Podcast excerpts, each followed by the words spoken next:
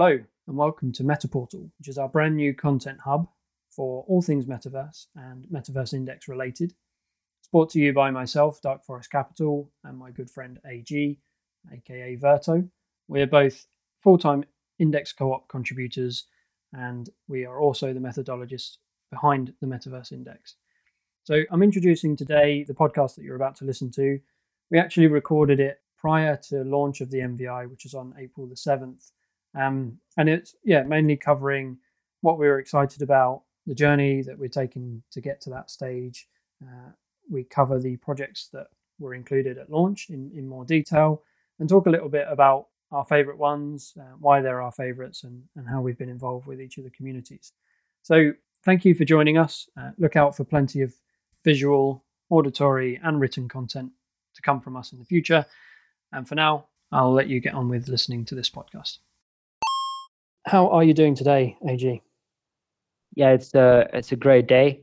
Obviously, really excited about the Metaverse Index launching, and uh, it's been it's been a very interesting and fascinating journey um, from kind of the idea, actually your idea, to um, evolution of the methodology and kind of execution of that, and and kind of, I guess recently the the new the new phase of this process, which is kind of learning the underlying projects and playing some of these games and and kind of getting involved with the communities and and so on.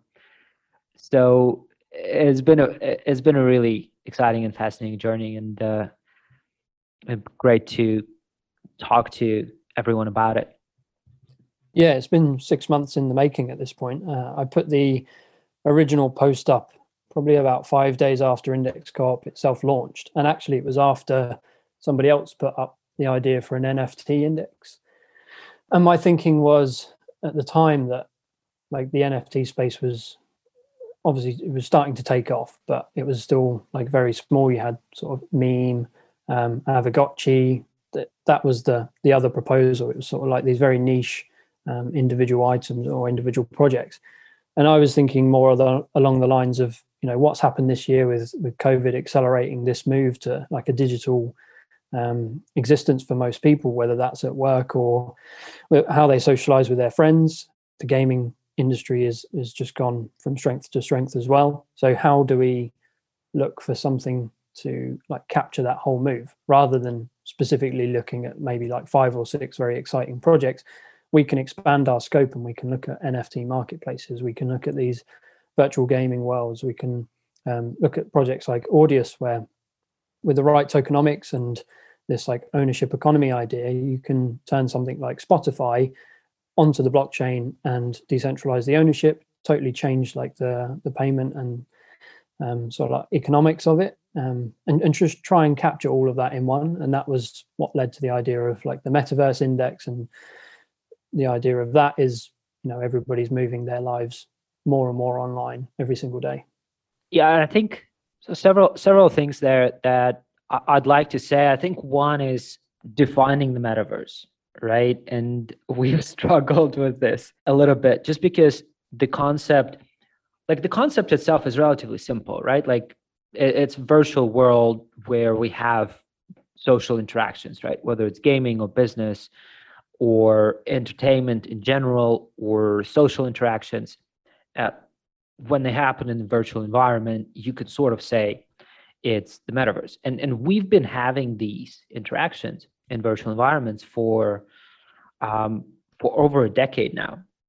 But what's new now is the I guess the ownership implications of like items and activities within the metaverse where you can authentically own things and the financial infrastructure with with crypto. So now you can actually form entire kind of societies and social economic structures in the virtual environment. And that to us is what the metaverse the true metaverse movement is is about right and um, it's actually fascinating to me that you've identified that theme um, maybe not to that level of refinement uh, that we've gotten to recently, but you've identified that theme in in October, and I know I've sort of been thinking a little bit along those lines, but I didn't have the whole picture together. Yeah, thanks. Well, yeah, it's it's been like an emerging and evolving theory as well, and I think even when we look back in a year after after launch, like probably the the projects that make up the metaverse index um, and the way that the space develops is probably going to be completely different to what we would predict today. So, yeah, it's it's just trying to capture that like that broad um, that broad movement. Really, I totally agree with what you said about like we've had difficulty defining it, but when we've tried to define it, I think something that's easy for me to think about um, is to look at a game like Fortnite that you might play on your your Xbox, right? And if you purchase a skin in that game, um, obviously the money just goes to Epic Games and probably partially to Microsoft as well. And then you run around in the game and shoot people, and you've got your, you know, you're wearing your character skin. But that's about all you can do with it. So the metaverse and, and where this is going to get really exciting, and we're already starting to see it, is between all of these different projects that are being built on the blockchain. The blockchain runs underneath like a superhighway and each of the different communities or projects acts as like a, a silo hovering above this highway. And what you can do when you mint an object or buy an artwork or whatever it may be, voxelize some design that you've seen um, in all of these different uh, virtual worlds, you can drop that out of the silo onto the highway that is the blockchain, move it along somewhere else, and, and pop up in another virtual world. So you might buy an NFT on Rarible you might then go and hang it on the wall in Decentraland. And that's where it, it becomes the metaverse because suddenly you're able to use this substrate to move items that you own, even though they're digital, they're now digitally scarce, digitally like provably yours. Um, you can start to move those around in the virtual space. And that is what really the intersection of all of these technologies is unlocking. Um, and that's what the metaverse index hopes to capture is the the upside to that trend yeah and that's you know that's before we sort of even get into virtual reality right and and immersive digital experiences. Um, and also that's even before we overlay decentralized finance um, on top of this right? Creating utility and liquidity for for these items right? Like where to your example with Fortnite skins, if you have a liquid market for it, right, with verifiable ownership, like that that is just so powerful and so empowering to to the players. So why, why don't we take a, a bit of a step step back and uh, talk about kind of the the evolution of this product launch process, right? Like it's it's the first community led methodology for the index co-op and obviously we've had to navigate uh, this process um, but kind of take us take us through you know from that initial governance post uh, the proposal that you made for the index um, kind of how how did that um, yeah like how did that evolve over time? Yeah it's it's been an interesting journey as you said earlier. Um, i think at the start uh, I came into the co-op a little bit naively thinking, "Oh, great, you know, set protocol have kicked this off, and now anybody, any chump like me, can come along and say, here's a good idea,' and then set will just build it for me, and I'll just sit there and go, "Oh, great, you know, this is my product." Um, obviously, that was wrong, and the way that actually the index co-op functions is as more like a supercharger to people's ideas. So, um, a few months after launch, set released their asset manager suite. So anybody can literally go and build an index uh, using Set's backend, which is you know immensely powerful in itself. Then what the index co-op adds to that is our community is really strong in terms of like our network, um, skills in marketing, growth, uh, business development. Um, obviously, there's a lot of people with financial backgrounds, so asset management in general, and all of that can really lever behind these products and um, like take them to the next level as we've seen with with dpi obviously the community got behind that and, and we've pushed it up to, you know, almost an, uh, if I dare say, an unassailable position within the, the DeFi index space where, you know, we're talking over 100 million dollars worth of unincentivized AUM at times. So, yeah, I came in a little bit fresh, a little bit green, and said, like, here's a good idea. It fell by the wayside a little bit. And then after the asset manager suite was released by Set, then the focus sort of came back around. That's the time that you sort of prodded me and said, look, here's a clever way that we can do the methodology. And I'm sure you you'll talk a bit more about that in a minute. Um, so we got a bit more traction behind it. We released the updated methodology. Obviously, there was still uh, a reaction from the community and, and externally. Like there was latent demand there, people saying, yeah, this is a great idea, like just do it. So between you and I, we then saw that, you know, there wasn't, we weren't getting any credible partners sort of knocking on our door saying, yeah, we want to launch this. So we went external with it and we, and we started looking around, seeing who we could get. Um, you knocked on Mason's door at, Mas- at Messari. Mason was keen to get involved, so we brought him in as like a subject matter expert to give that um, like qualitative overlay onto our methodology. And I think that's what really sort of was the tipping point. Um, and then obviously the rest of the community, as I say, were, were quite excited about it. The set team were excited about it, so everybody was aligned, and it was like, right, let, us actually just get this done. And that's when it sort of fell into the official onboarding pipeline um, and sort of moved forward from there. So we had everything in place by that point. We had, you know, that that expertise from Mason. We had the updated methodology that meant that even though it's a nascent space and stuff is kind of moving really quickly, uh, the way that you've approached it with the partial market cap and partial liquidity weighting um, kind of protects us from from those some of those movements.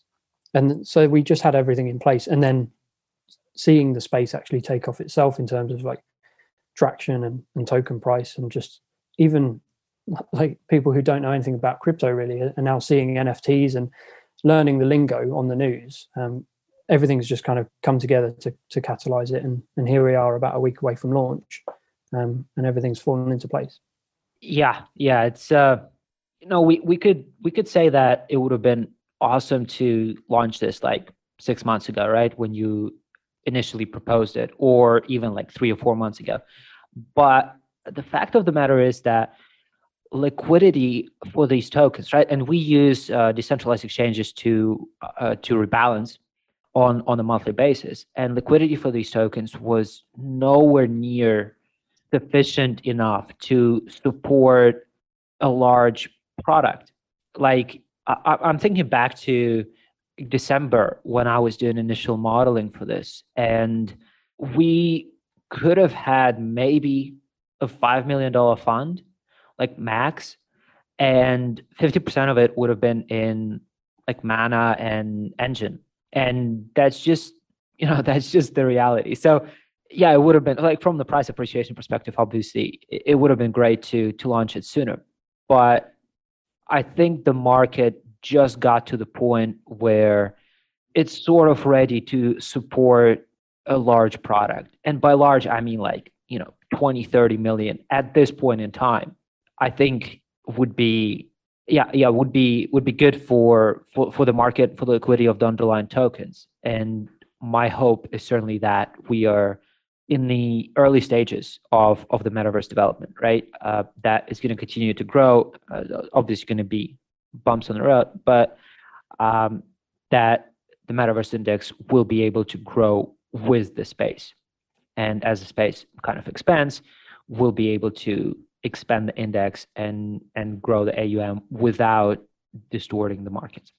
Yeah, I'd hope that actually the index itself acts as like a bit of a catalyst to to lift up the, the projects and it's almost a virtuous circle where the, the fact that people are buying into it drives like either token price appreciation directly or at least knowledge of all of these projects and yeah it just uh, it's just another thing like to add to, to all of the stuff that's going on in the space really that, that can help catalyze the next leg up i would say.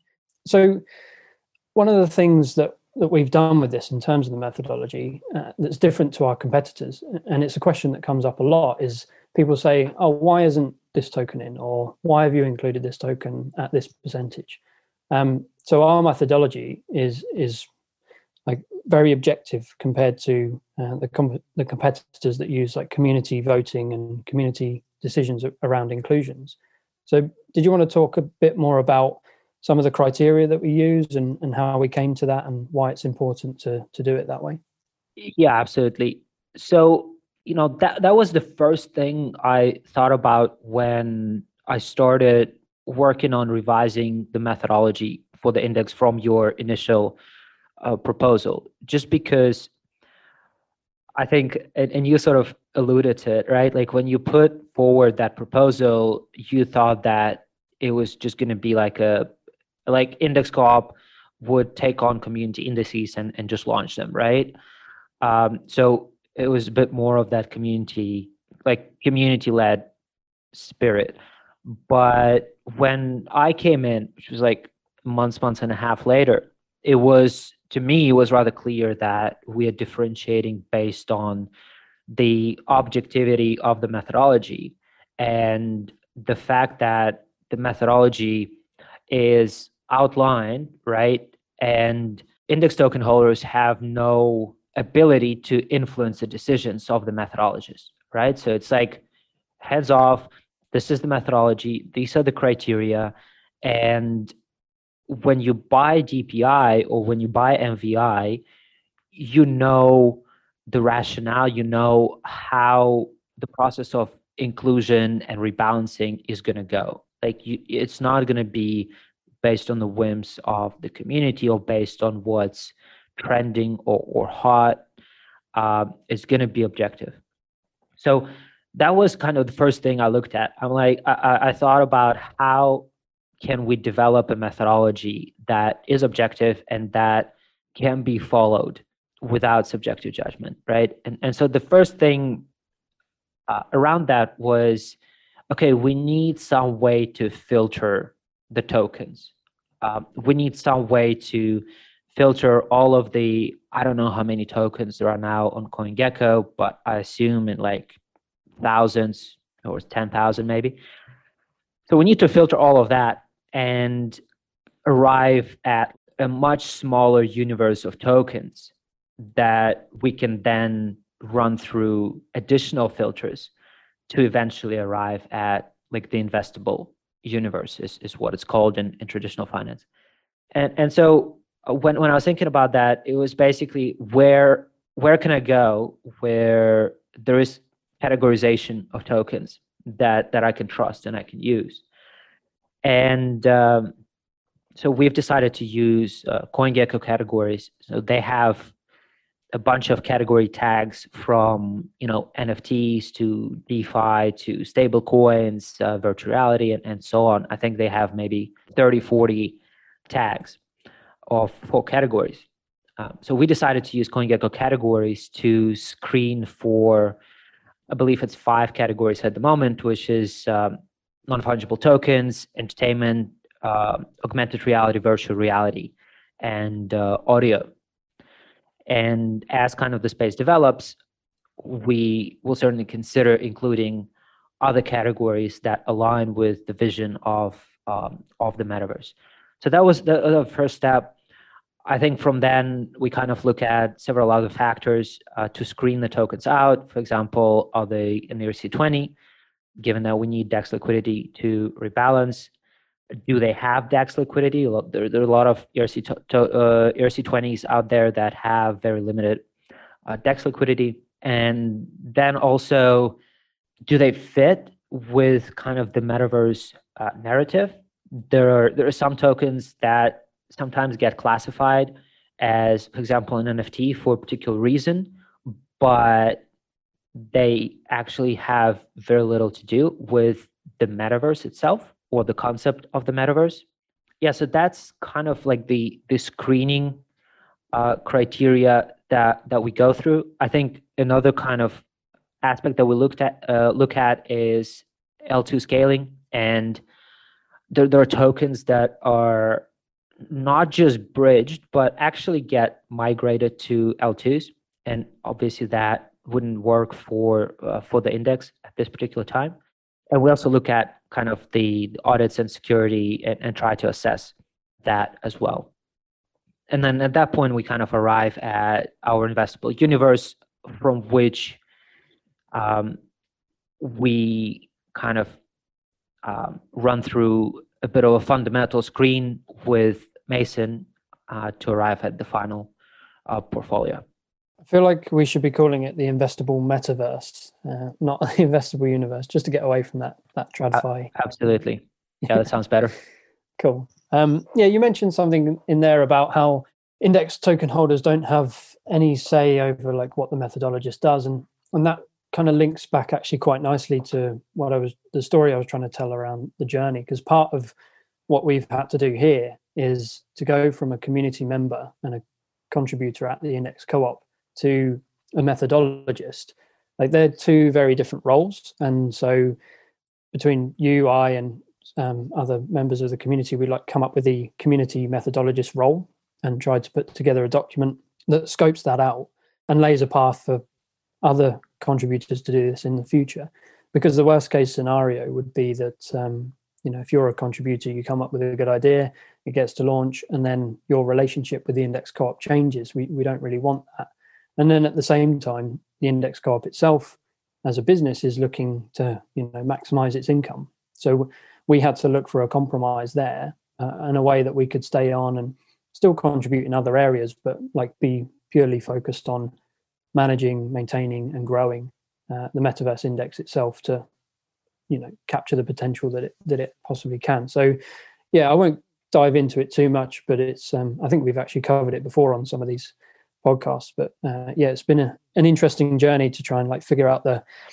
I wouldn't say it was politics, but just the like the organizational aspect behind you know moving around within a DAO and um, yeah, making sure that we get a win-win situation out of it for all parties really yeah yeah it's, it's been it's been an absolutely interesting experience um, I, I, don't want to sort of dive into it like you said we, we've covered it before and uh, i think there is uh, there are much more exciting things we can talk about but just to to kind of circle back a little bit on on the methodology um, just one thing that I, I, wanted to mention as well is how how we arrive at the final weights in the portfolio, right?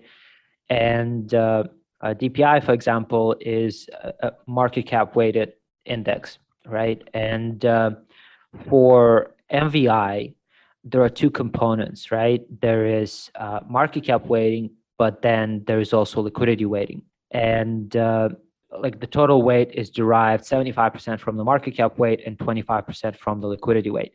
And so for for liquidity, we basically look at aggregate liquidity for a token across Uniswap, SushiSwap, and Balancer, which are the three dexes that we can use to automatically rebalance uh, on a monthly basis. And then for the market cap weighting, um, we chose to go with the uh, square root of market cap um, because it kind of if, if you just do the market cap weighting uh, between Enjin and uh, mana you get more than 50% of the portfolio and and we thought that that was not necessarily representative um, of of the space and, and also not a very balanced way to to play the emergence of the metaverse and so from there, there were a couple of uh, options, right? We could we could have uh, capped um, the maximum weight of a single position at, at say twenty percent, um, and then redistribute, or we could just do uh, a square root of market cap, uh, which gave us a, a very balanced portfolio uh, without having to apply any caps. Uh, and and there are there are two benefits to kind of the the square root market cap, right? one, it actually reduces the quantum of rebalances on a monthly basis. Just because if you take a square root of a market cap, like the variation is going to be smaller because the number is smaller. And then also, um, if you look at the some academic research on the performance of square root, square root cap indices, but also like equal weight indices and, and other variations that are not pure market cap weighted index, all of those actually perform better and, and provide better risk adjusted returns. So I'm obviously biased, but I think it was a, a, a relatively elegant solution um, to this. And so I I'm personally rather happy with where we ended up with um, on the methodology front. And um, but just to be clear, I think the space is going to evolve rather dramatically, and uh, we will certainly consider kind of evolving the methodology with it uh, as we go along. Yeah, definitely. That's something that we've seen DeFi Pulse do with the DPI methodology as well.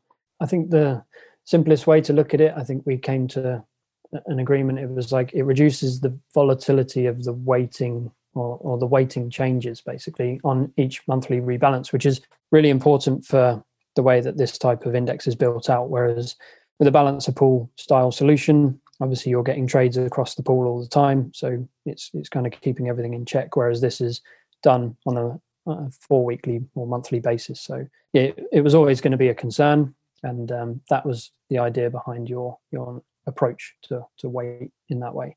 I know that another thing that you've been looking at that you might want to share is you took a dive into the uh, beta and correlation of this product with a bit of a back test against ETH, and you came up with some interesting results, I believe. Yeah, this is by no means scientific, right? Because the price history of a lot of these tokens that we're including is rather short and was even shorter when I did this exercise a couple of weeks ago. Basically, what I tried to do is first off, kind of look at correlation to ETH of each individual token throughout, like for the maximum price history that it has. And funnily enough, um, some were negative uh, but most were between like zero and 0.14 maybe. So little to no correlation to ETH.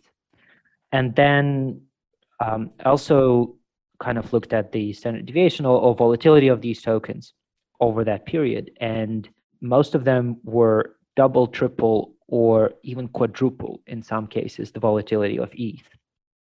So that, that was rather interesting to me but sort of expected given the niche uh, space and the price action uh, recently with kind of a lot of volatility and a lot of a lot of spikes, kind of rapid spikes in price.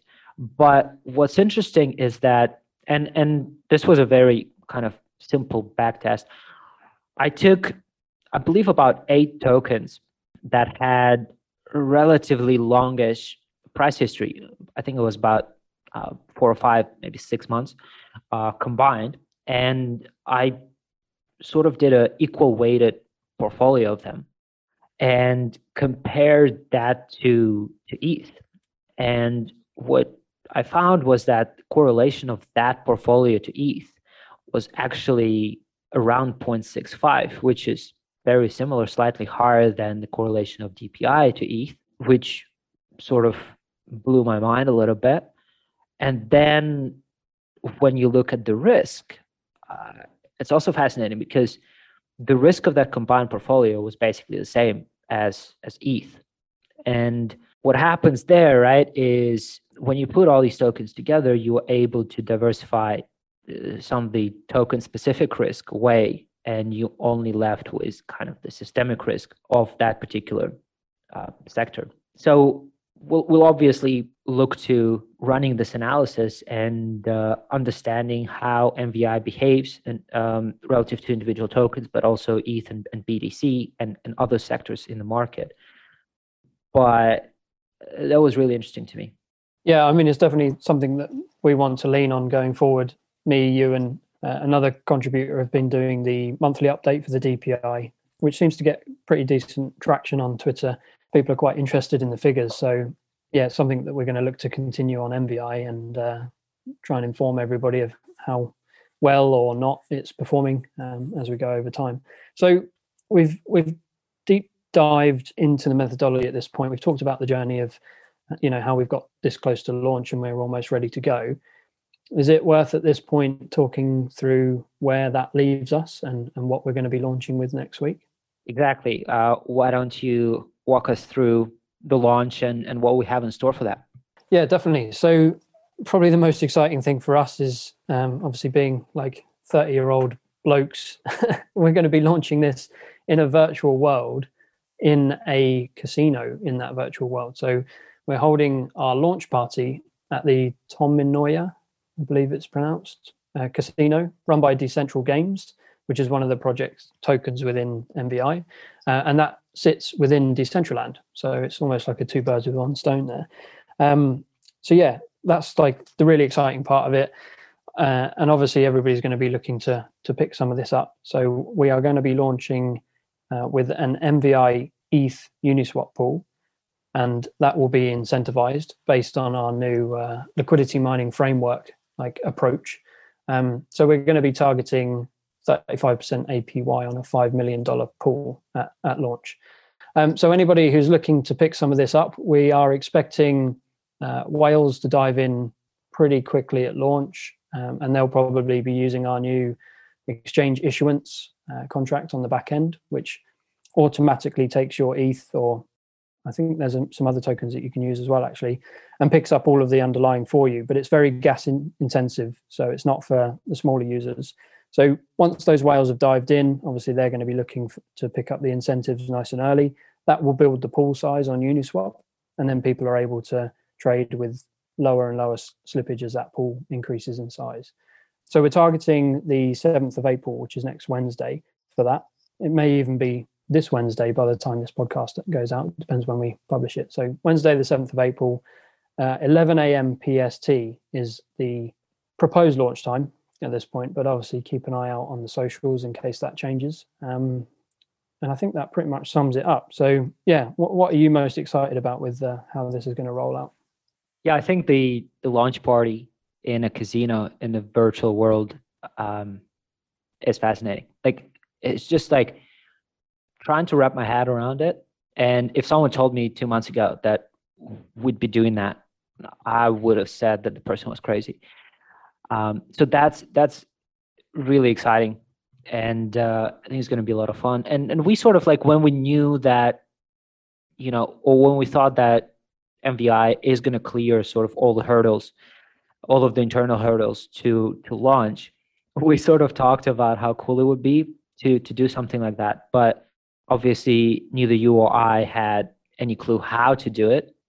And then, kind of, this opportunity came up with uh, to team up with Central Games. They're obviously running um, a lot of events. I think daily events in in the Tominoya Casino and uh, yeah, the opportunity came up to sort of run this launch party event, coupled with uh, you know some rewards, some airdrops, um, some gambling. I think they have uh, blackjack and uh, roulette tables, and just bring everyone together from kind of index community, decentral games community, but also other communities. And we've tried to talk to different communities of the underlying projects and so yeah like that that would be super cool and uh, i hope uh, i hope to see really nice turnout and we've got a dj turning up as well haven't we um, i think it's going to be hopefully dance music probably chosen by the decentral games um, team.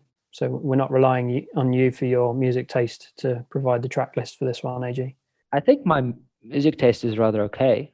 Um, okay. but um, yeah i'm glad i'm glad we're not doing that. I wouldn't want the responsibility of entertaining everyone who shows up. Yeah so it's, it's going to be good. We will be putting out uh, the invite as soon as the event page goes live on decentraland events page so keep an eye out for that. And like you say it was it was just really good to have um, miles sort of take most of this off of our hands. He was just like yeah we'll do it you know we'll look after it and we do this all the time. Like just feel free to feel free to sort of just turn up basically which is great. That's been repeated across quite a few of the different communities that we've interacted with where you know they're, they're more than happy to get involved and sort of once they understand what we're up to and what we're trying to do and what mvi represents it's like oh okay you know they can start to see how this might bring in people from other communities um, it might help the people within their own communities sort of get financial exposure to, to the rest of the space. And um, hopefully, I think the Metaverse Index will be something that brings all of this stuff together really nicely, which is is kind of fitting given that the way that um, all this stuff really works. It, it, the idea is like this composability and portability of items. So yeah, it's, it's been a really good experience, I think. Yeah, I think it's been it's been great, sort of interacting uh, with different communities and and different teams. What I'm sort of excited about going forward, right, is working with. Okay, so there, there are two things, right? I think a lot of um, projects in the metaverse um, want to decentralize governance, right? Like eventually, and and move towards a DAO um, type work structure. Uh, not not all, but uh, but most. And what I'm really excited about is actually kind of helping them do that, especially for the newer projects that um, will obviously uh, come across during our screening and, and during our uh, research process and and just just being really engaged with the underlying communities in in whatever uh, way shape or form is is helpful to them. I, I think i think that's that's a fascinating role and obviously we we haven't done that with with dpi to to this um extent and and there are reasons for that. But like in my mind this this would just be really really fascinating and um, a lot of fun. Yeah it will be interesting because uh, obviously you and i turning up into these discords and telegrams um, as complete noobs at the moment uh, we're going to try and transition from that to being trusted like potentially governors or, or protocol politicians as it were. Um, i think that's how Aave re- refers to them in the future. So yeah the intros will be oh, can you help me with this? I can't navigate my way through Decentraland. And then maybe in six months' time, we'll be putting forward proposals that actually affect these, um, you know, affect the, the projects that we're interacting with. So it's going to be a steep learning curve, but uh, I mean, that's all part of the fun of it, really, isn't it? Um, I'd like to run through what the initial portfolio looks like at launch because I'm sure it's a question on everybody's lips who's listening at the moment. They know how to get it, but they don't know what's in it necessarily. So if I just quickly run through the list and then maybe you and I can pick out a few that we really like and um, talk a bit about our experience learning about them so far. So we've got, and this is in order of uh, the size of the weighting in, in the index.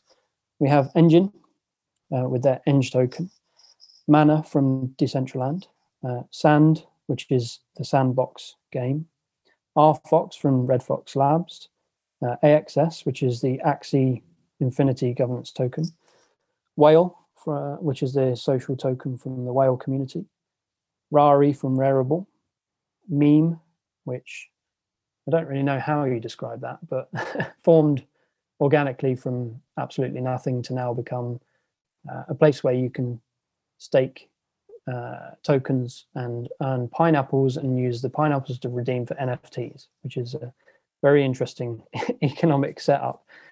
Uh, we've got Rev, which is the um, MotoGP Ignition and F1 Delta Time games. Uh, that's the, the token that goes along with those two. We've got Audio from the Audius project, which we briefly mentioned earlier. Uh, Muse, which is the token of NFT 20, which is um, similar to NFTX, which is we'll get to in a minute.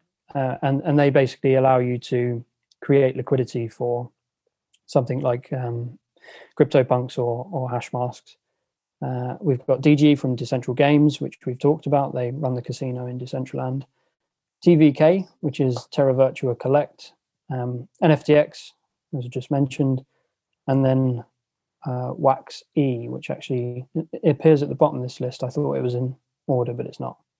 so uh, Wax E is the Wax blockchain um, economic token, which sits on the Ethereum blockchain, even though Wax is actually built on EOS. So yeah, there's a bit quite an interesting economic or tokenomic setup that they have there. Uh, in terms of what I'd like to talk about, I guess Decentraland to start with, as it seems to be the, the one that everybody knows. Um, it's been around for a number of years now. They're really starting to like step things up in terms of the graphics and the events that they're holding and, and, just what's generally going on in the world of Decentraland. Obviously, you have the ability to buy not only like wearables as NFTs, but you can buy the land, uh, which also exists within Decentraland as an NFT. So there's a lot of opportunities, economic and otherwise, uh, within Decentraland. And it, I think it's probably most people's like first interaction with this stuff. Uh, beside NFT marketplaces, if you said to somebody, you know, how can I experience what this is all about? What's the metaverse all about? They would say, go and dive into Decentraland. And it's it's pretty um, it's pretty straightforward to sort of get up and running with it, unless you're Nakamomo, our our podcast producer, who str- seemingly struggled a little bit with it. But you basically just jump into a virtual world. You have your avatar, and you can go around and do. There's all sorts of stuff in there. We've got the casino that we talked about. We've got people's art galleries that you can go and view. I got lost in uh, when I was looking around in there in some kind of like puzzle that somebody had built.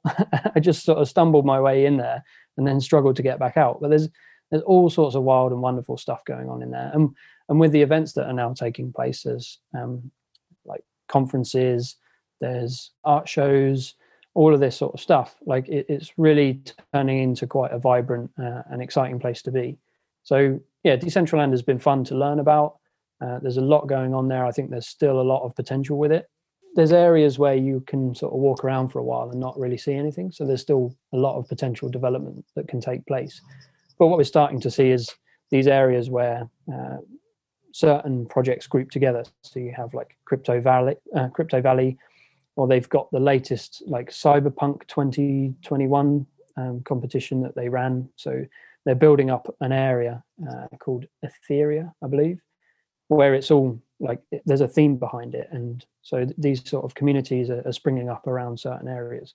So yeah that's been great to dive into. Obviously the launch party next week in decentraland as we mentioned. So that will get everybody off on the right foot and, and people can start sort of dipping their toe in the water for this stuff um, and that seems to be mo- most people's first journey into the metaverse yeah i i I spent some time in in sort of Decentraland and uh, Somnium and, and Cryptovoxels.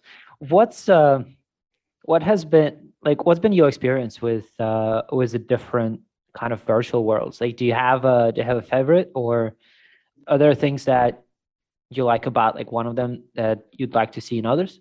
I'm quite excited actually about seeing Sandbox develop.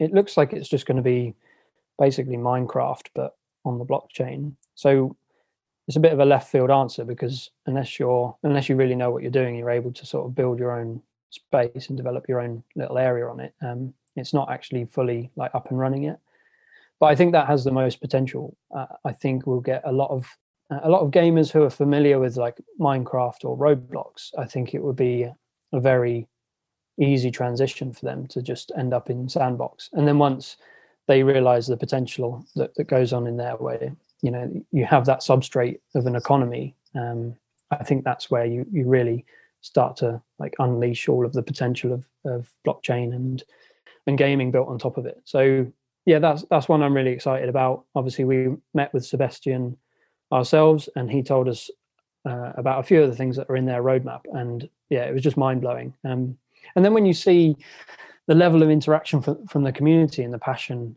uh, that they have just like building avatars or um, items to go in the game like people are already so keen to just get started and, and to sort of build that world out.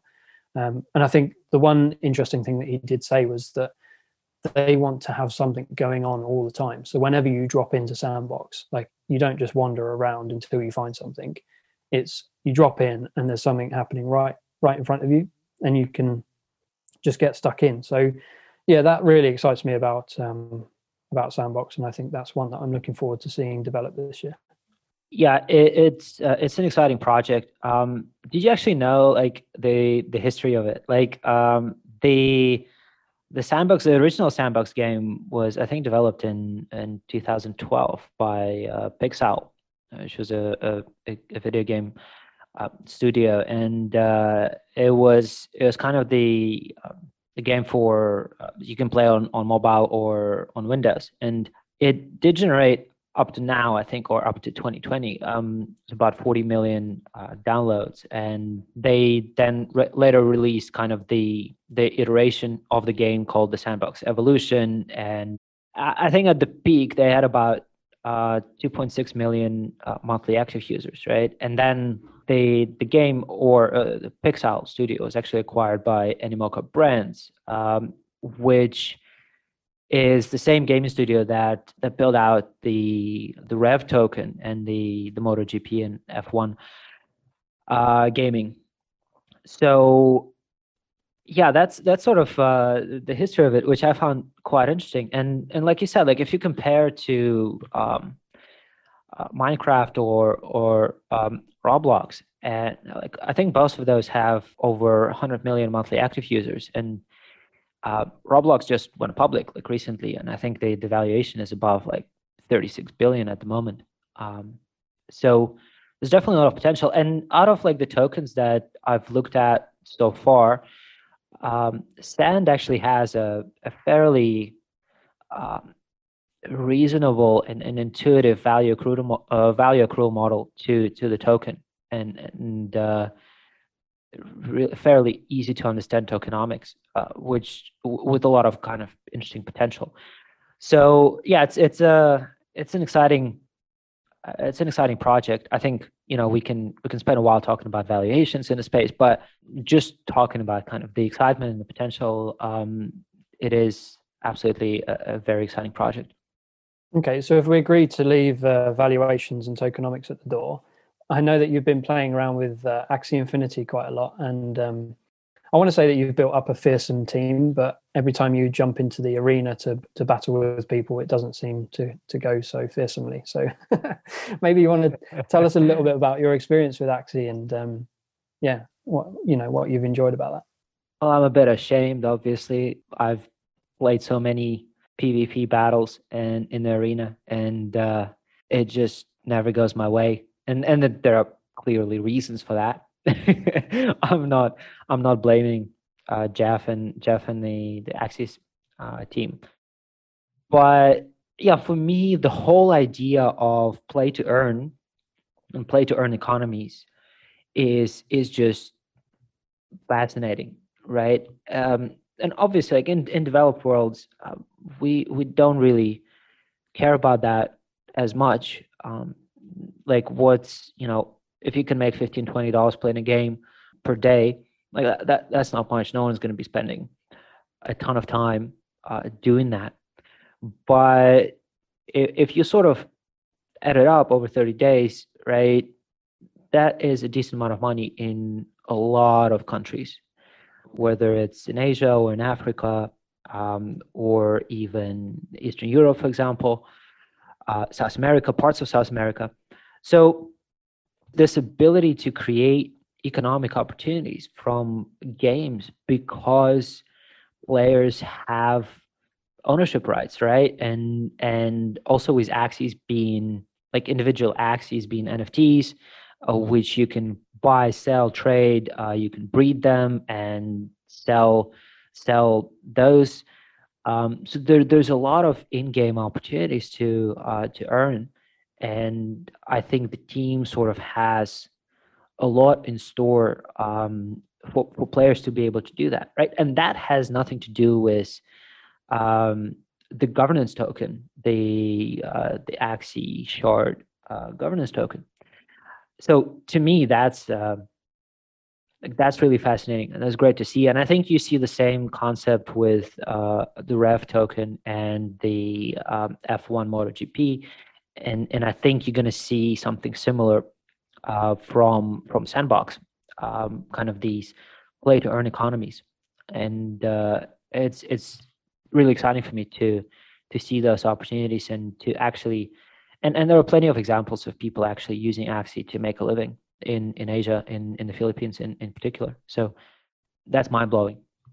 Yeah, I totally agree. Um, I I actually like to dive into that a little bit deeper because I did sort of read up on it. Um, I think a lot of people get into crypto, or or once they're in crypto, they kind of realize that there's a lot more opportunity for economic empowerment here, and uh, certainly, like I would like to see crypto realize that dream almost. And and with Axie, I feel like that's where you can see this the sort of shoots of of this stuff starting to come out really.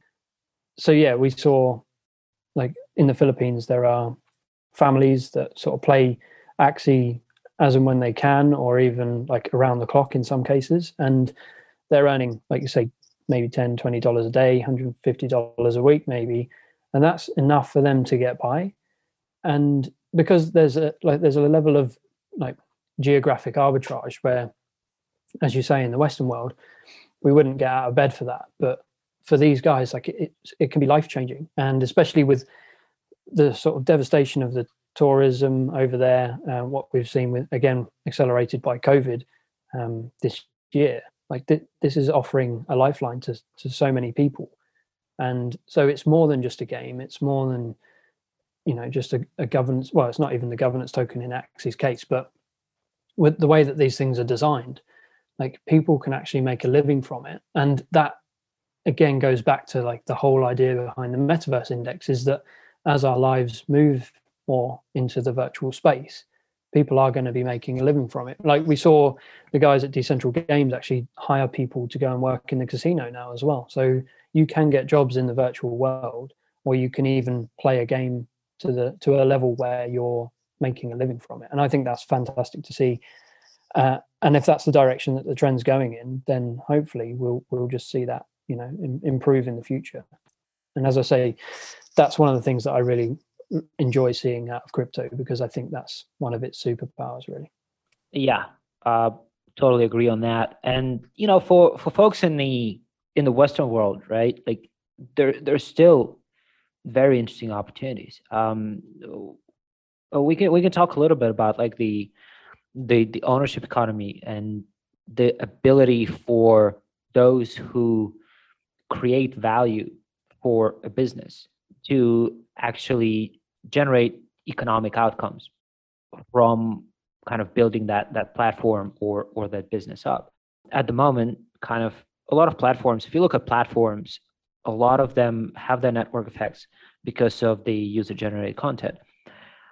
But users are either not compensated at all for that content or compensated under less than uh, optimal terms.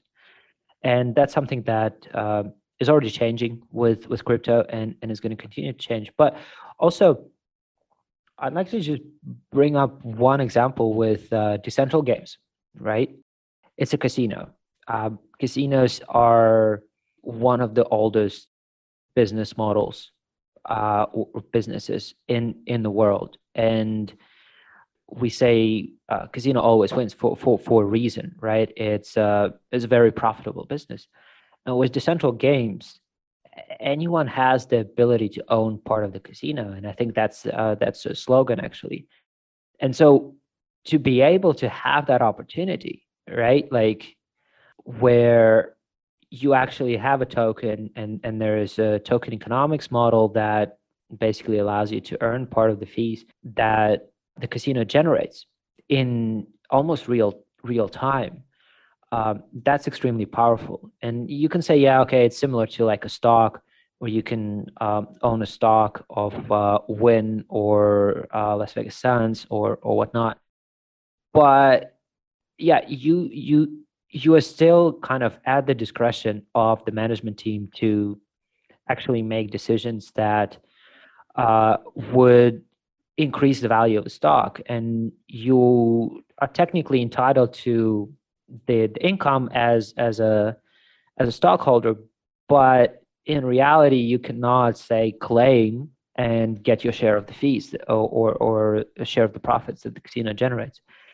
And then obviously you're exposed to kind of the the human nature and uh, potentially corrupt choices by leadership teams and and so on. So yeah by the people for the people right? Like the the ownership economy is is built on that uh, principle. And and i think it's extremely powerful in the world that we're living now and the world that we are going to be living in uh, further down the line.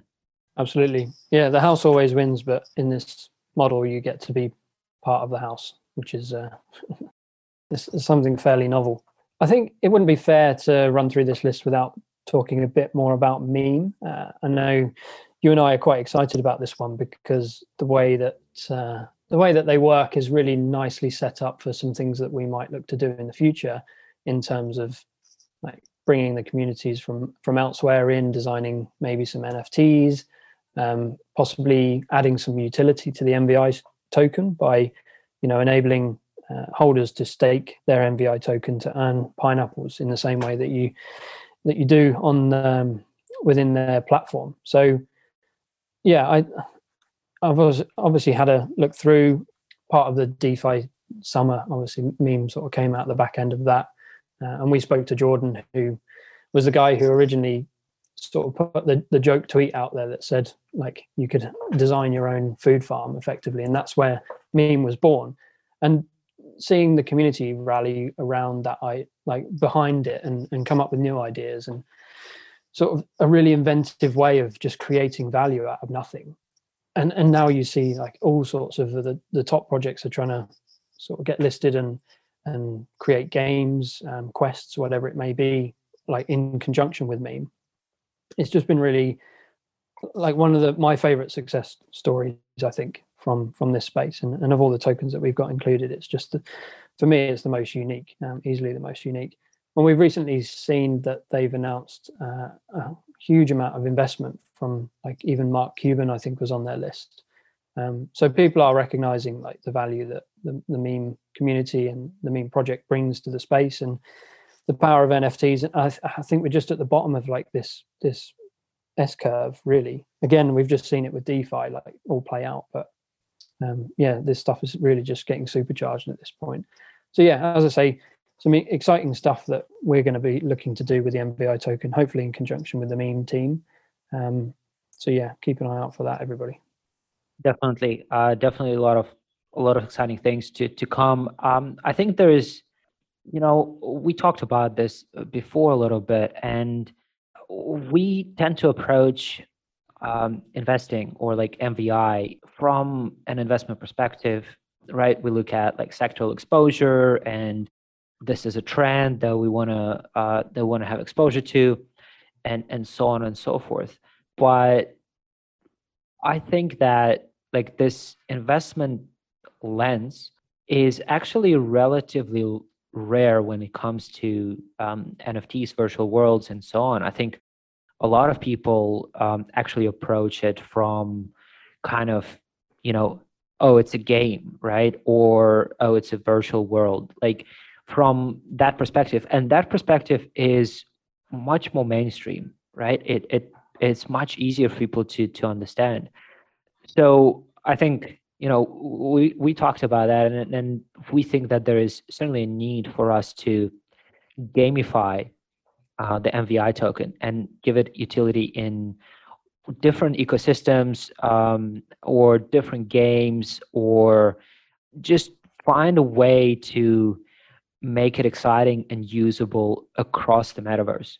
And I think that's very different, right, from uh, from the DeFi space, where okay, maybe you're trying to make D- DPI useful as like a collateral on Maker or, or Compound, but there is very little gamification to it. Um, but for us, I think it's uh, is going to be one of the kind of the, the priorities. Um, one of the things we're going to spend quite a lot of time trying to figure out to everything that we've done with DPI because it, it, just is different. The communities are different, the projects are different, the space is different, and and the user, um, the end user is is different as well. Uh, as you say, we've we've kind of seen that, like jumping in and out of the communities, that um, they're very uh, they're very focused on their own projects, and all of the communities seem to be very strong. But when you start talking about a financial product it's uh, you kind of see people's eyes glaze over so we we're going to have to approach it like from a we're going to have to be really clever with it basically because it obviously has a lot of benefits and like being able to hold a, a token that gives you exposure easy like simple exposure to this space is going to be really powerful for all of these um, community members like in each of the projects that we've we've talked about. And so it's just communicating that to them and, and, getting them to understand it. And then from there i like i briefly mentioned it earlier i would see them starting to understand more about other projects within the space. And hopefully that will be great for everybody involved because it means the communities start to merge. Like somebody who's interested in collecting NFTs is quite likely to be interested in like what Decentraland is all about. So you, you're going to get that cross pollination, and perhaps MVI can again sort of catalyze some of this and sit at the center of it all. Um, and, and it does the same thing in a, in a really nice way. It brings all of those tokens together, so you can get exposure to all of them. Um, so yeah, a nice little analogy between the two of there, I think. Absolutely, yeah. Like it's uh, you know think about who's going to be excited about staking MVI in in Cream, for example, right? Like that's not gonna that's not gonna really do much um, for for us for kind of growing this product. And and I think yeah, like the utility in the in the metaverse space is is what's going to make a difference. So very different, very exciting, and uh, yeah, really looking forward to it. Yeah, me too. What are we about five days away from launch now? Um, it's been busy, exciting, definitely new for me uh, as somebody from an engineering background. Um, I know that you've you've worked your fair share of 16 hour days on stuff like this before, but uh, yeah, it's um, it's been a learning experience and similar to what you said earlier. I can't believe like six months ago, if you'd have told me I'd be launching a financial or not a financial product, what we call it, an index token in a virtual world, in a virtual casino within that world, it'd be like, yeah, I, I can't believe it. Um, so it's been an amazing journey, and we are both ready to get this thing out the door. I think at this point. Yeah. So um, if you're listening, and if it's before Wednesday, which um, hopefully it is, head over to to our Discord. The we'll obviously post a lot of things on Twitter, Medium, and and so on. There's also should be the event uh, page on the Decentraland events, and uh, yeah, I really hope to see everyone at the launch party and come on this journey with us. Uh, it's going to be exciting, and we just hope that we're not launching at the top like we did with all our other indices. But even if even if that's the case, it, it's still going to be a, an awesome experience. Yeah, we're going to have a shed load of fun with it either way, aren't we? You bet it. Okay, cool. Thanks very much, AG. Um, so that about wraps everything up, and uh, I'll see you in the metaverse. yes, I'll see you there.